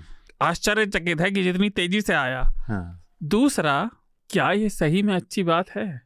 हालाँकि देखिए रिसोर्सेज की मैं तो सिर्फ़ उसको इससे नज़र से देखूँगा इन्वायरमेंट और क्लाइमेट चेंज और सस्टेनेबिलिटी की नज़र हाँ. से रिसोर्सेज के हिसाब से डेमोग्राफिक डिविडेंड की बात को आप नकार नहीं सकते लेकिन सिर्फ़ ये कहना कि एक कमरे में 20 लोग हैं और डेमोग्रेटिक डेमोग्राफिक डिविडेंट हैं ये बहुत जब तक कि रिसोर्सेज का इक्विटेबल डिस्ट्रीब्यूशन ना हो, जब तक कि रिसोर्सेज का बंटवारा इस तरह से ना हो और लोग इस तरह से विचलित ना हो कि अगर आप मिड डे मील स्कीम चलाते हैं तो वो रिसोर्सेज की बर्बादी है, लेकिन अगर एक घर में पाँच कार हैं तो वो प्रोग्रेस की निशानी है। जब तक हम इस बदलाव की हम समावेशी विकास की इस परिभाषा को नहीं समझेंगे कोई भी डेमोग्राफिक डिविडेंड काम नहीं कर सकता। दूसरा भारत की आबादी 2060 तक बढ़ेगी चाइना की आबादी स्थिर होकर अब गिर रही है। हाँ। उसके बाद भारत की आबादी भी गिरेगी। यूएन के हिसाब भारत में एक लाइन में कहना चाहता हूँ समय की कमी है मुझे मालूम है। नहीं नहीं नहीं। लेकिन एक लाइन में कहना चाहता हूँ भारत में आबादी बढ़ रही है पर आबादी बढ़ने की रफ्तार कम हो रही है। हाँ। राइट? और जो लोग क्योंकि हमें कहना न्यूज़ लॉन्ड्री का जो मिजाज है जो बहुत ज़रूरी है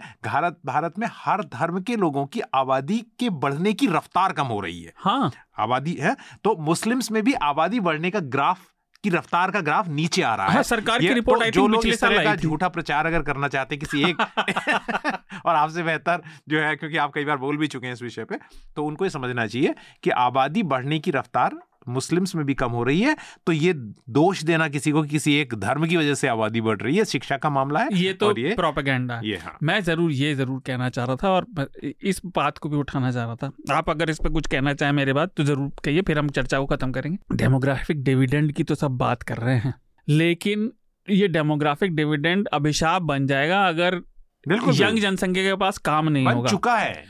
कई मामलों में तो बन चुका है लेकिन आने वाले समय में तो इस बड़ी हम्म। भयावह हो जाएगी हम्म। क्योंकि अभी तो यंग जनसंख्या ही बढ़ती रहेगी ना 2060 हम्म। तक 2060 इतना पास भी नहीं है। दो हज़ार तेईस चल रहा है अभी सैंतीस साल हैं और ये हम पिछले बीस साल से सुन रहे हैं कि हम सबसे यंग देश हैं यंग देश हैं तो हमेशा तो यंग नहीं रह सकते। आप देखिए शिक्षा में अपॉर्चुनिटी कम हो रही है अवसर है ना? काम की अपॉर्चुनिटी कम होती जा रही है बेरोजगारी के हम कितनी बार बात कर चुके हैं बढ़ ही रही है। मुझे तो ये डर लग रहा है सुन के और मैं आश्चर्यचकित हूँ कि लोग खुशी मना रहे हैं हम चीन से आगे निकल गए। हम्म। मुझे ये चीज़ समझ नहीं आती बड़ी विडंबना जैसी लगती है। आप अगर कुछ कहना चाहें तो। उत्तर प्रदेश की आबादी हम यूरोप के तीन देशों को भी जोड़ दें तो उससे भी ज़्यादा है। तो हाँ। ऐसे डेमोग्राफिक डिविडेंड का ब्राज़ील के बराबर है। ब्राज़ील साइज़ में भारत से बड़ा है बताइए। हाँ। तो खैर उम्मीद है कि देश में कुछ होगा जिससे लोगों को काम भी मिलेगा कुछ करने को।